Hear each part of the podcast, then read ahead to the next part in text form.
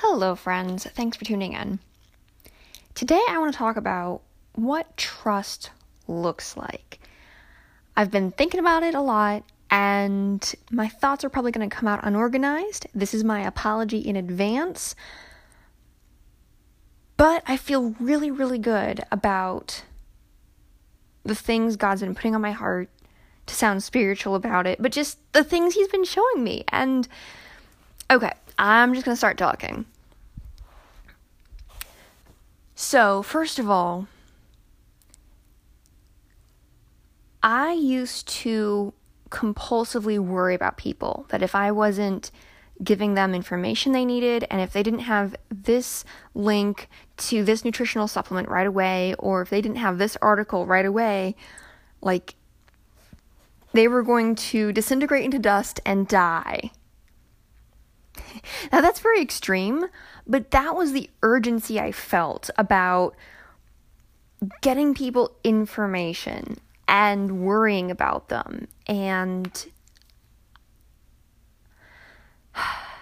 after living through 16 years of off and on depression, it started when I was 14 and I'm 30 now. Almost 31. But, anyways, after however many years of depression and anxiety and and going through some really dark times myself God has recently impressed on me the importance of praying for people and trusting him with them. And yes, it's good to share information with people that could change their lives. I'm a big believer in vitamin supplements. I got on a custom vitamin blend in December of 2017 and it's absolutely changed my life. And I was on different individual vitamin vitamins before that and it, it, it brought me back from the dead. So I I was completely nutritionally depleted, y'all, like clinical depression. So, um, but what I've learned is that I lived through that, and I can trust God with people because.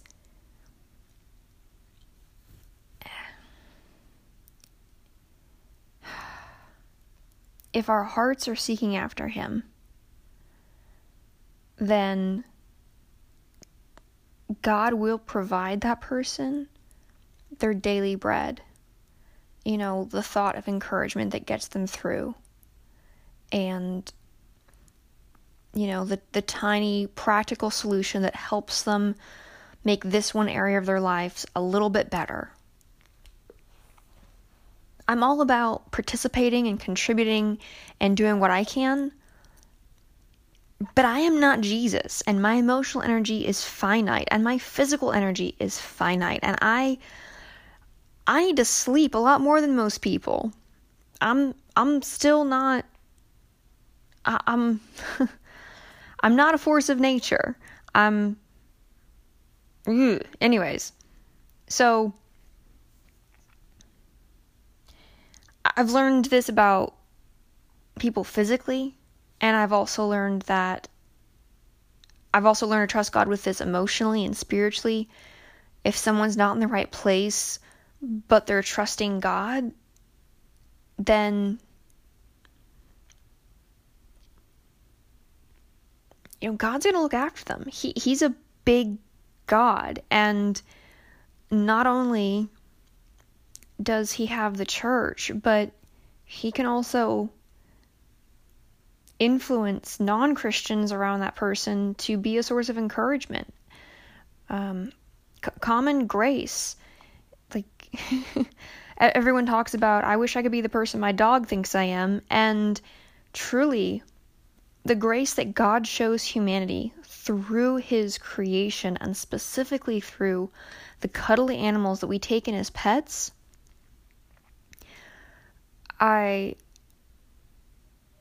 I think that a lot more people would would would follow God if they knew where that love was coming from. Um, and it just it just tears me up that people are so in love with their pets because their pet is showing them love from God.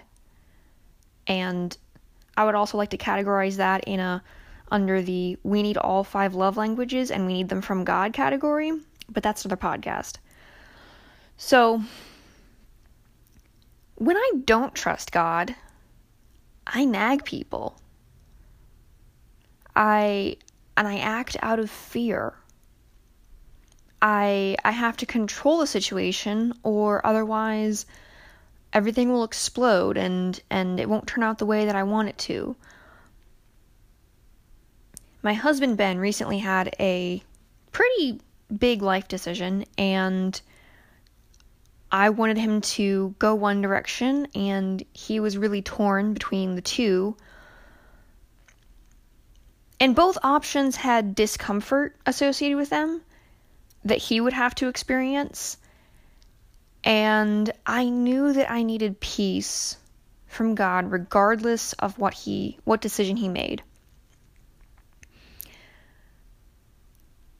But I was fearful. I'm going to be totally honest. I was a hot mess. So I I asked my friends for prayer and through that I realized the most important thing is that our relationship is stronger regardless of what decision he makes. The important thing is that I trust God to meet my needs regardless of the decision my husband makes. Now, obviously, there is also that wonderful verse that those who do not provide for the family are worse than an infidel, but my husband is far, far and above that that uh, statement. So, yeah, no, he he does. He, mm. So there there are there are good reasons to leave men who are not taking care of their families. That's not what I'm talking about. What I'm talking about is you know, there was a good there was a best decision and there was another option and but they were both going to be okay, really, in the long term. Well, one was going to be best in the long term, but and and fortunately for me, he made the decision that I wanted him to make. But even if he'd made the other decision,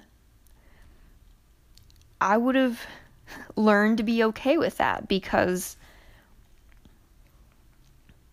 because um, ultimately he's responsible for his decisions and I'm not. And if I allow him to bear the weight of that responsibility, then it's a good thing when I'm not trying to be the Holy Spirit. That that's that's really good. So, I'm I'm working on that. So, let's say that you've got friends who are going through depression or um, struggling with a relationship or they've got bitterness or anger towards something. And you know we wish that as believers we wish that we could give other people faith infusions um, and what do i mean by that? Well i i've walked with god for about 25 years now. And I have a deep level of confidence in God's character. That cannot be manufactured overnight. That's that's two and a half decades of of God and me in a personal relationship and me trusting him or not trusting him and then seeing him provide anyways and seeing him redeem my mistakes anyways. And so I wish that I could take those 25 years of faith and infuse some of them to another person, but I can't. It's it's tangibly impossible. There's a parable about this as well, and Jesus says that the kingdom of heaven is like ten virgins who were waiting for the bridegroom to come. and five virgins were wise, and five virgins were foolish. And the five virgins who were wise had extra oil with them to keep waiting. And I truly believe that extra oil is the faith. God was, in that instance, Jesus was talking about the return. You know, the story is about the return of the bridegroom when Jesus comes back, and those who have faith to wait through the night, and those who don't. That that that parable is very heavy to me, and it's it's in Matthew, and it might be in one of the other gospels. So go go look it up. You're a big person. That's why we have you know Bible search apps and concordances. So, um,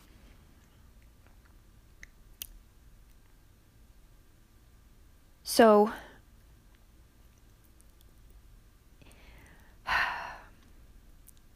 what about those times when you've got somebody who they're foolish and you don't know if they're in a relationship with God? You have to pray and trust God, anyways. And ultimately, ultimately, we're all responsible for our own decisions, and we're going to answer to Him at the end of time and he's going to test our works, whether they were gold and jewels or straw. And did we walk in love? Did we walk in faith? Did we walk in trust? Or did we walk and live in fear? So, there are a lot of times where trusting God looks like doing nothing. Now, the unfortunate part of it is that anxiety will often create in us this desire to do something and take action. And there's a couple I really respect who gave me marriage advice, and one of the things that she does when they have conflict is she cleans the house.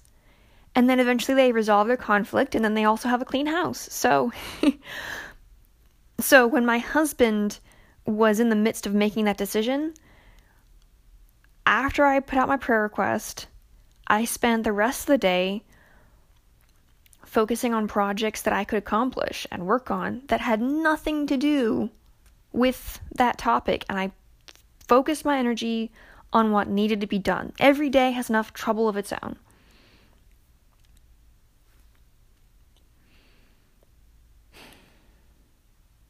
If we lived like this, the church would be so different.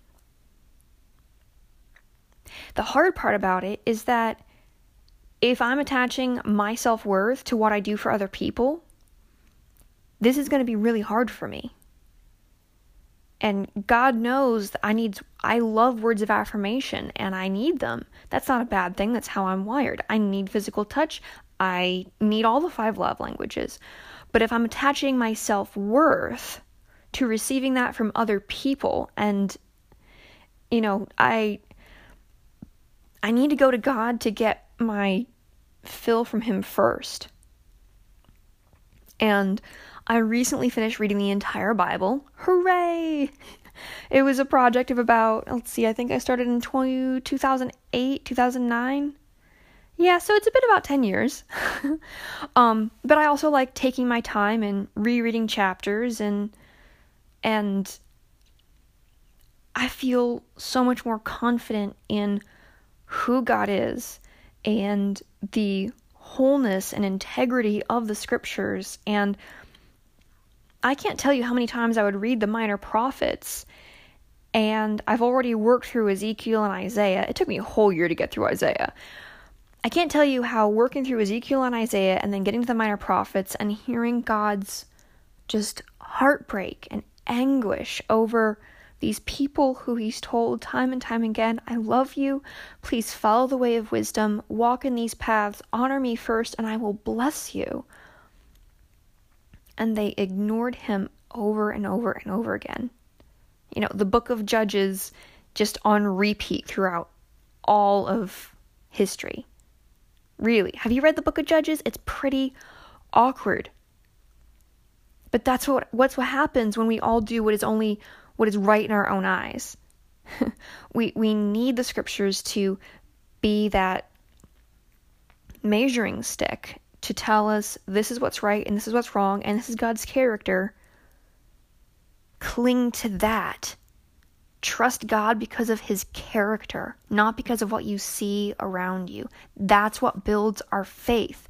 That's what put, puts oil in the jars for us to make it through the night when we're waiting for the bridegroom to come back.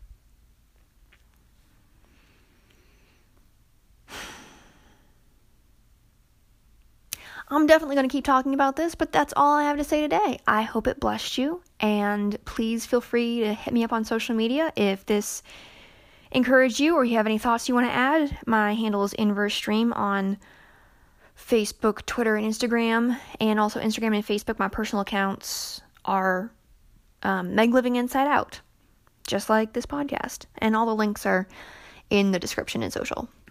So. Have a great day. My name is Meg. I love my Jesus, and I believe in living inside out.